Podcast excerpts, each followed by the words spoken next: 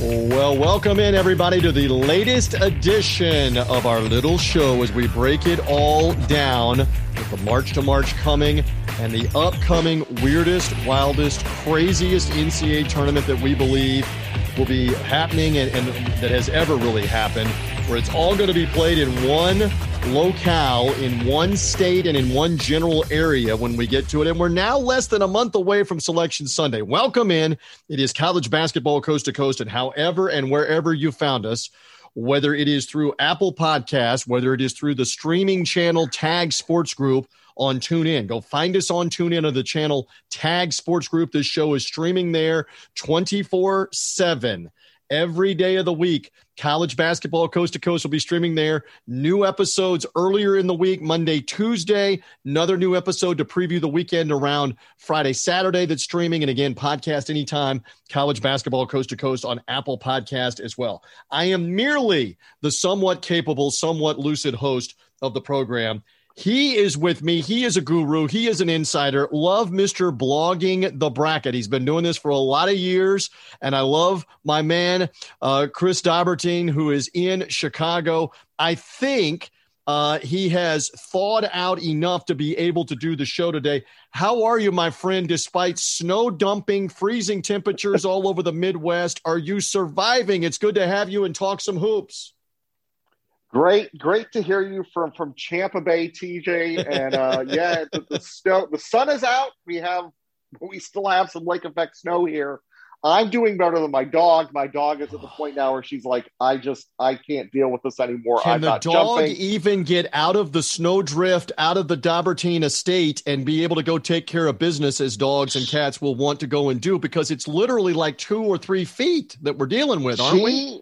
She was able. She took care of business first thing this morning, and then immediately wanted to come back in. But now she's looking at me like, "Are we going to go again?" And I'm, I'm just like, "You were out there. You know how it is. Uh, exactly. Wait, just wait a little bit, dog. You'll Well, you saw, patient. and you're joking with me at the time, and again, the audience cannot see us, but at the time that we're taping this, the Buccaneers have won the Super Bowl on the heels of a Rays World Series appearance, on the heels of the Lightning winning the Stanley Cup. You saw the video. We had a boat parade last week yeah." for the Tampa Bay Buccaneers in 80 degree shirt sleeve weather on boats on the water in and around downtown Tampa. I'm sorry to rub it in and make you feel bad because you guys are going to be shoveling and snow plowing like for the rest of February in the Midwest. This is not good. Yeah.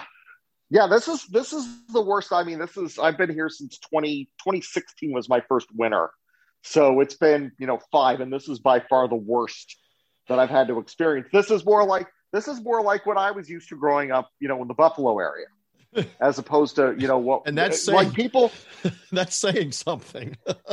yeah, I mean, well, people who have been here far longer than I am are just amazed with the amount of snow that, that Chicago has gotten over the past, you know, two weeks. And Wow. there's still a little bit more coming, you know, between now and Sunday, apparently. All right. So enough about the weather, the Doppler forecast, the radar, the snow accumulation, uh, the the uh, the drifts, the whole bit.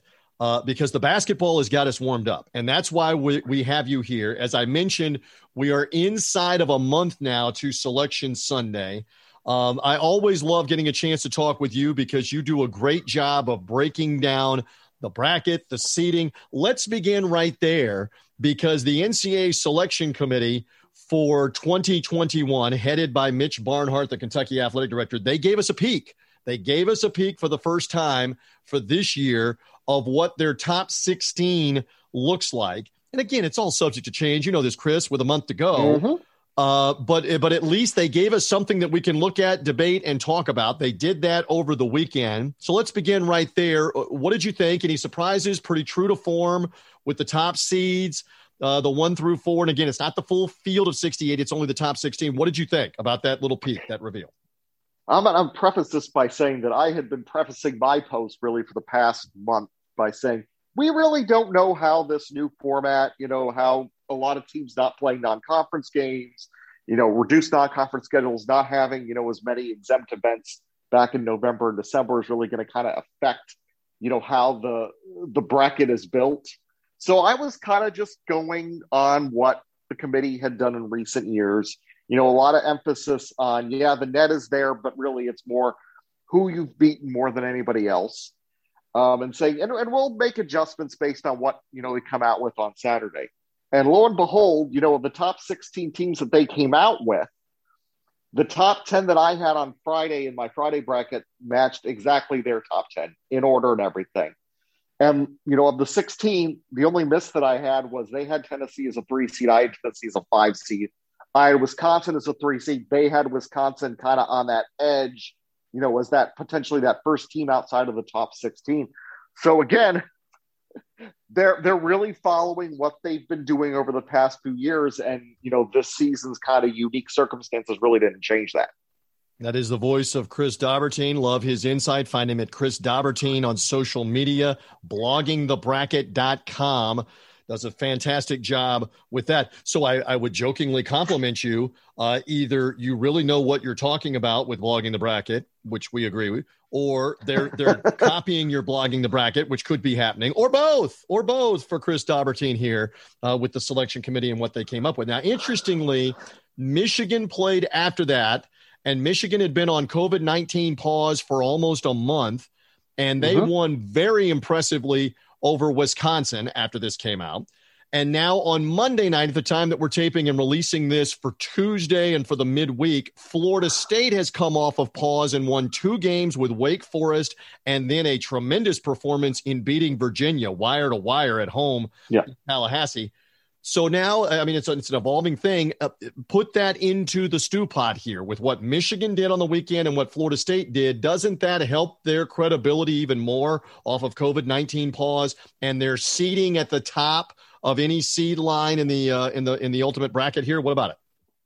Yeah, I mean, you think about Michigan and, you know, Wisconsin, as I said, was kind of right. You know, they were that 17th team. They were 17th or 18th. And, was, and Michigan went into Madison Wisconsin really kind of pushed them around in the first half, and you were kind of thinking, well, yeah, this is going to be the end of Michigan. You know that that whole, you know, that three weeks basically they had off because of the COVID pause was going to, you know, really kind of knock them down a peg, especially with Ohio State, you know, being right there, right behind them in Illinois as well. I mean, teams three, four, and five, Michigan, Ohio State, Illinois from the same conference, they're going to be jockeying for position between now in the Big Ten tournament when it wraps up as scheduled on Selection Sunday. But you know, we'll see how that actually happens. But in the second half, Michigan really took over. You know, they really kind of submitted themselves as really, to me, they're the third best team in the country behind, you know, Gonzaga and Baylor, who are clear number one and number two. And then at that point, you have those three Big Ten teams kind of jockeying for that third spot. And by the way that Michigan was able to perform on the road you know, after that layoff was very impressive, and they really kind of established themselves as a third team. You talk about Virginia and Florida State, on the other hand, and Virginia was in the position where, had they won that game, they would have jumped up to the two line to replace Villanova, who got you know routed by Creighton in Omaha on Saturday afternoon. But of course, Florida State ends up taking care of business. You know, as you said, very impressively winning by 21. So Florida State has jumped in Virginia is still on the number three line, but now they're behind, you know, a pair of Big 12 teams in Oklahoma and, and West Virginia and Oklahoma. You know, they're now 11th overall. Florida State has jumped up, you know, a very impressive team up onto the 16th spot. you know, they've kind of replaced Wisconsin and replaced Missouri, who, you know, lost a game to Arkansas in overtime on Saturday. So Florida State has really kind of gone in there and, and made a little bit of change as well. Okay, and again, uh, the Seminoles were the ACC regular season champions uh, last year, and they looked the part, and they have been so dominant uh, at home, especially. What what are they like? They're now like forty five and three or something like that in their last forty eight ACC home games. Maybe it's eighty five and three. Maybe it's hundred eighty five and three. It seems like they've been winning every one of them, Chris. I think the last time that they lost a game in Tallahassee against an ACC opponent was you know, I saw them play Syracuse in 2013, uh, in 2014, and they end up lo- and they end up losing that game 74 to 58, and they end up in the NIT that year, going all the way to the NIT semifinals. Um, I, I, think that feels like that was the last time that happened, though. As you said, there have been a couple in between there. I thought that you were going to tell me the last time they lost it was Pat Kennedy was the coach back uh, at Florida State, but it has been since yeah, then. pre DePaul, pre Towson. Yes, for uh, for uh, for Florida State. Uh, you mentioned uh, I, I'm interested here because again, here we go again, and we've talked about this for the first few episodes of college basketball coast to coast. Now that we cranked it back up that you have some of these conferences. This is going to be the case with Michigan. That they're going to play fewer games than a lot of the other teams at the top of the Big Ten. When that Creighton Villanova game happened, I believe Creighton had played like 14 Big East games and Villanova had played like seven or eight. So you're going to have a wide disparity to judge off of in some of these conferences. ACC, Big East, Big Ten, and even with Baylor, let's say in the Big 12, you're, you're not going to have an equal schedule with equal number of games. Chris, speak to that real quick. Yeah, I'm looking at the Big East, uh, the Big East standings right now. You have Villanova, who've played 10 games because they've had a couple of pauses in league play. Creighton has played 16. They've played 16. And then I look at the fourth ranked team in KenPom, according to for the Big East, according to KenPom, is Xavier. Xavier's played seven. Right. And, you know, here in Chicago, DePaul has been, you know, well known for, you know, going on pause and off pause quite a bit. Xavier's played seven games, but DePaul has played 10, and, and they're really kind of the team that's kind of known for having pauses more than anybody else nationally. So that that's really surprising to me. I, I didn't realize that Xavier had played that few conference games, but as you've said, it, it's going to be very hard to judge. You know, we kind of think back to you know kind of how things were in football and how Ohio State ended up getting in, you know, into the playoff when you know the Big Ten ended up kind of you know moving heaven and earth to kind of get them first into the Big Ten championship game, and then, you know, the committee kind of like followed suit to kind of get them into the playoff. It's a little bit different here just because you have, you know, 68 teams and you have an extra at large because the because the Ivy isn't playing at all this year. So there's a little bit more to, to kind of deal with there. And really, I think the crucial thing people need to remember is that the, the minimum number of games a team needs to play to reach to reach the tournament this year is 13, and pretty much everybody is, is going to safely get there. But yeah, the committee is going to have its hands full in trying to you know sort out these teams when they have when there are gaps as big as you know six game differences between the top two teams in a conference in terms of how good they really are.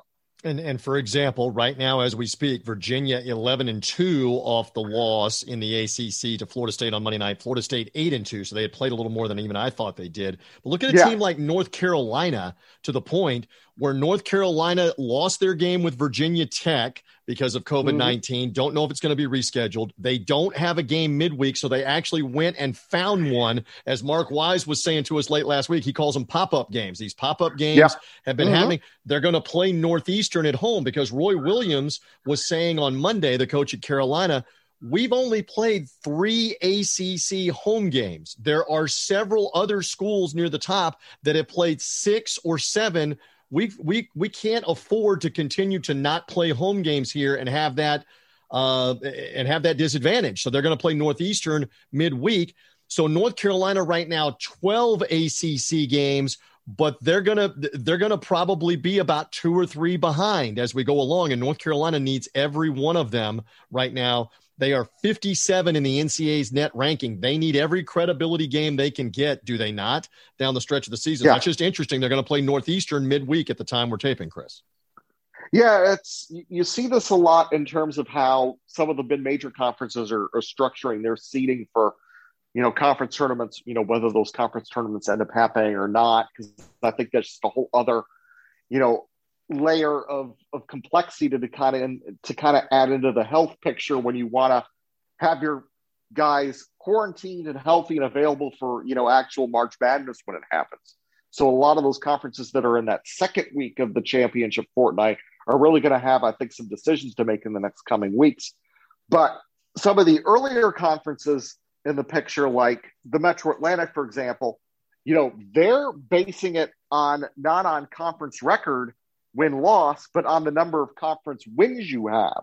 Like right now, Monmouth, Monmouth would be the number one seed in the Metro Atlantic tournament, you know, because they have more conference wins than anybody. When say, you know, at one point last week it was Iona had the best winning percentage, but they'd only played, I think, four conference games at the time.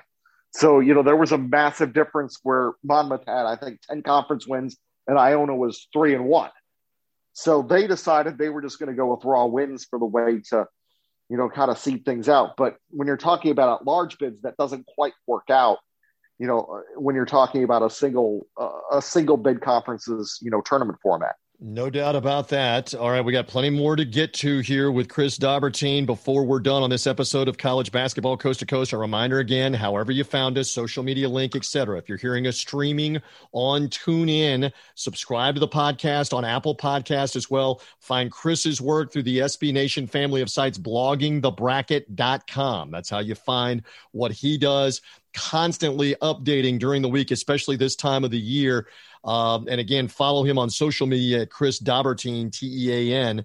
Um, eh, love his insight, and on social media, he's constantly giving you his thoughts on the bracket, the seating, etc. I am going to play some in or out with you uh, coming up in a couple of moments. We can't do that enough down the stretch of the season, so stand no. by for that. I want to talk again uh, in the Midwest. They did get these two games in in the Missouri Valley with the top two teams, Loyola Chicago, the darling from the Final Four a few years ago and Drake, the Drake Bulldogs, they played twice in 24 hours over the weekend, both in Des Moines.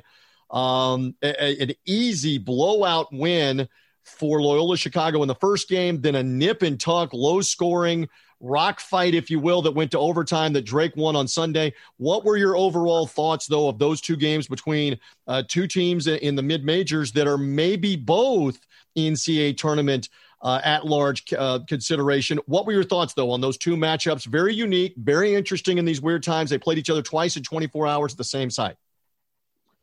Yeah, and that's kind of how it's been in the Valley this year. And I think that, you know, Loyola Chicago, I think, is in a better position than, than Drake is after just simply because of that blowout.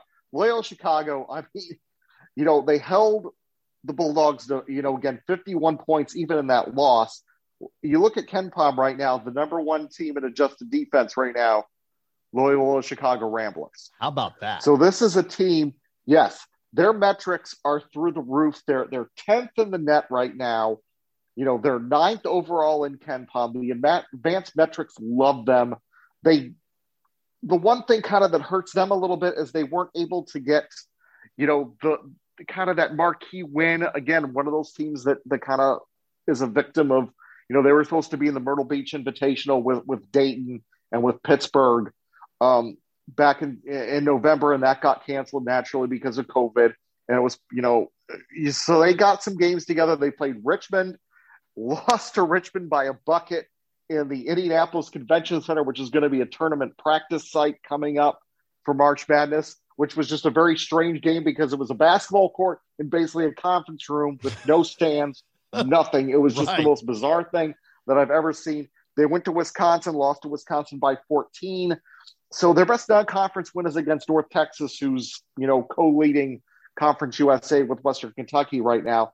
So you know, really kind of their metrics kind of holding them up compared to well, Drake. That Loyola win, if I can interject, is on Drake's home floor on Saturday and expound on this. Yeah. That carries much more weight than it if it had been at a conference tournament, for example, at a neutral floor like the Myrtle Beach tournament you're talking about on a neutral floor, right? Well, it's a little bit different just because Loyola is so high in the net that it doesn't matter. It's still a quad one win. It's a quad one win, you know, no matter, you know, Loyola would have to drop 50 point, 40 spots in the net for that to be to not be a quad one win anymore. You know, if it happens at Arch Madness, I mean, you know, I think that that's a good thing for Drake. The thing that hurt them is they ended up playing in a hastily arranged non-conference event that was played at Kansas State, and Kansas State hasn't been any good. You know, they're they're you know 226th in the net right. right now. And, you know, South Dakota State, who's leading the summit, was supposed to be in that. They ended up withdrawing to go play in the rearranged Battle 4 Atlantis makeup event in Sioux Falls in their own backyard. Um, so yeah, so Drake didn't really, and they didn't get, and Colorado was in that event as well. And Colorado, they they skipped Colorado. They ended up playing, you know, South Dakota instead, um, who was brought in to replace the Jackrabbits, and they ended up skipping Colorado, which would have been a really good test for them and a potential, again, a quad one neutral site type win for them. So the metrics for Drake have really taken a hit because, especially because that loss to Loyola because it was such a blowout, because it was by 27 points. And they also have a loss at Valpo, who's 238th in the net. So that sunk Drake, who was kind of up there, you know, in the top 15 of the net, in the top 20 of the net early on. Now they're down to 35. When you're down at 35 and you're a mid major, you're really pushing it in terms of at large, you know, in, in terms of at large consideration. And you look at kind of their wins, their average net win is 203. Loyola, on the other hand, is 182. So they're, you know, full 20 spots up. And their average net loss is 124 because they took that really bad loss to Valpo. So at the moment, I had Drake as the very first team out of my bracket for today. Interesting. All right. So that's going to be a good segue in a moment. And again, the scenario for Drake was two weekends ago. They played two games at Valpo, won the first, but then lost the second, if I have that chronologically correct. For their yeah, and they the needed year. and they needed to really rally against. They had been playing with fire going into that series anyway. They had to rally late. Valpo had them pretty well beat, you know, 35 minutes into the game, and they ended up storming back, and then Valpo ended up getting him the next night. You know, again by 17 points. When when when Drake has been losing, they have been getting shellacked. Wow. All right. So and, that segues yeah. us perfectly, Chris Dobbertean. Let's do it officially right here. Who's in, in or out, out for the big dance in March? Uh, yes. Who is in? Who is out? We're going to do this over and over again over the next four weeks before Selection Sunday. So let's dive right in. You believe right now that Drake team is out. If the field was set at 68 as of today, as of this week, you would have them out real quick, right? Why?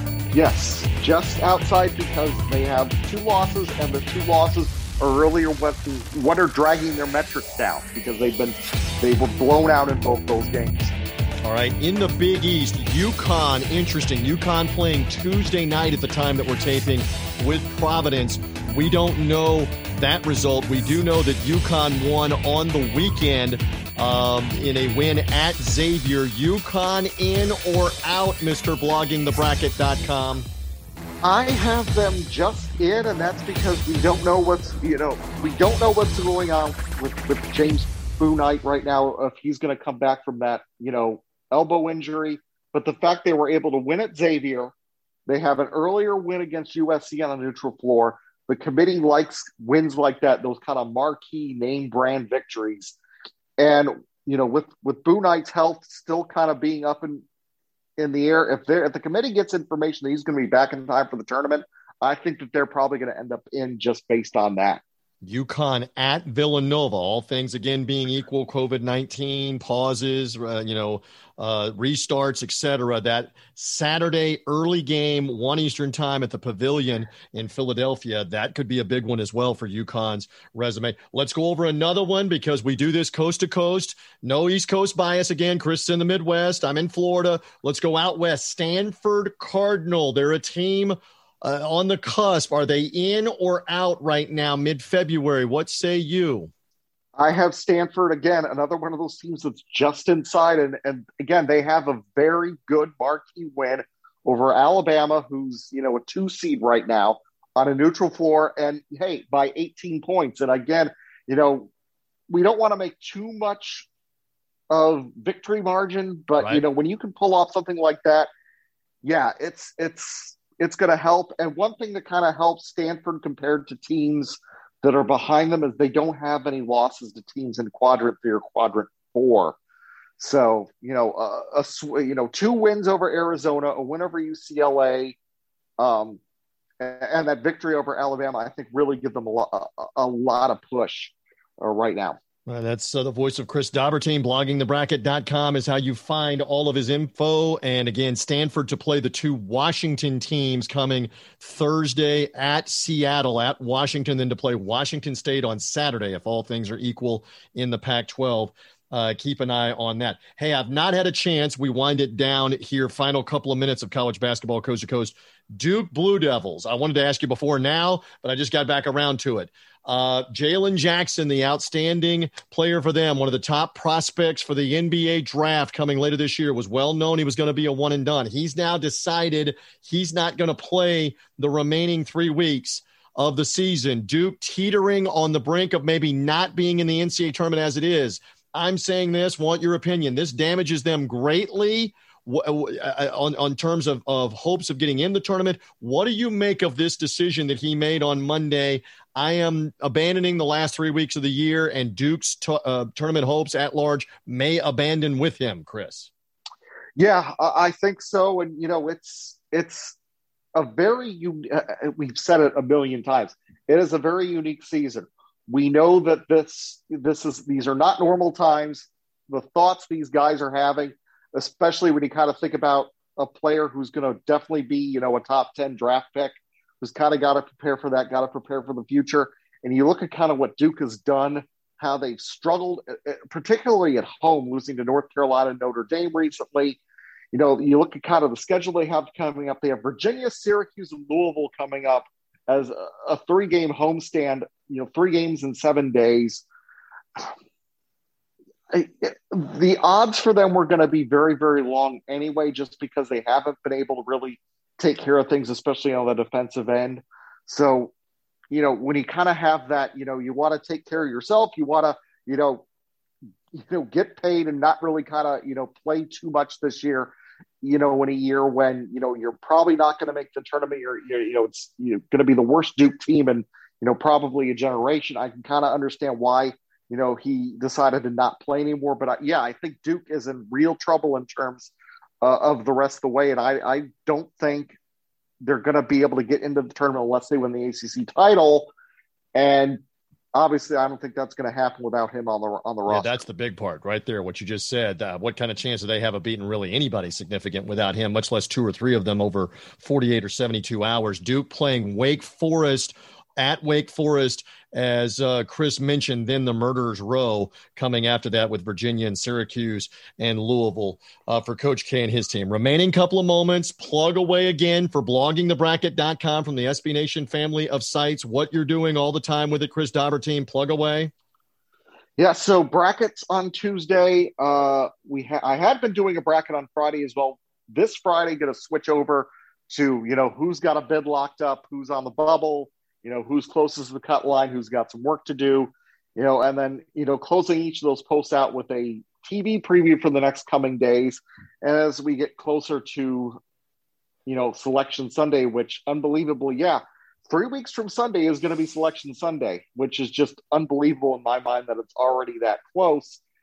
Um, again, as lots going to have to, a lot's going to be determined based on how the schedule for you know, championship week goes, who plays conference tournaments, when they play conference tournaments is going to kind of determine, you know, the number of brackets I do from there there on out. Usually it'd be, you know, every day over the last week. My situation might not call for it this year. We don't right. know. So we're it's we're kind of you know playing we're we are we are playing things by ear in terms we're of day, we're day to day, baby. We're day to day on figuring day. all this stuff out, uh, and it'll be interesting midweek. I got about a minute left here. Uh, midweek, Florida at Arkansas Tuesday night. Interesting game for the Gators uh, on the road. Uh, I was looking. There's a couple of other interesting games. Is there something else that strikes you midweek where a team needs to show something like Florida might have to at Arkansas, real quick? Uh, Minnesota. Minnesota plays at Indiana. Uh, Minnesota has some really great wins. They have three top 10 wins in the Big Ten, but they're 0 7 in true road games. So they're going to absolutely positively have to win that game, you know, on a, uh, you know, coming up, you know, their midweek game against Indiana on Wednesday night at nine on BTN mm. or the big network as it is now. We'll see. And also Utah State, Boise State. Boise State's another one of those teams that's kind of slipped out. Um, and and the Mountain West is really kind of just eaten its own. Those are the two top teams in the standings right now. They're going to play Wednesday night and Friday night um, on CBSSN. All right, so we'll keep an eye on all of those games. Keep an eye on bloggingthebracket.com. I'm getting as many plugs in as I can for you, brother. At Chris Dobbertean on Twitter. Great stuff here. I appreciate you hopping on on college basketball coast to coast with me, young man. Uh, thank you again for having me, TJ. Always love having you. We'll have him back on as we get closer with the bracket. For now, we are done. Again, we're streaming on TuneIn with college basketball coast to coast every day, all day. Find us through the channel Tag Sports Group. Also, subscribe to the podcast whenever a new one is out, either Tuesdays usually or Friday previewing the weekend. Subscribe on Apple Podcast to find us. For now, for Chris, I'm TJ Reeves. Thanks for being with us on this edition of college basketball coast to coast. Enjoy the games midweek. Bye.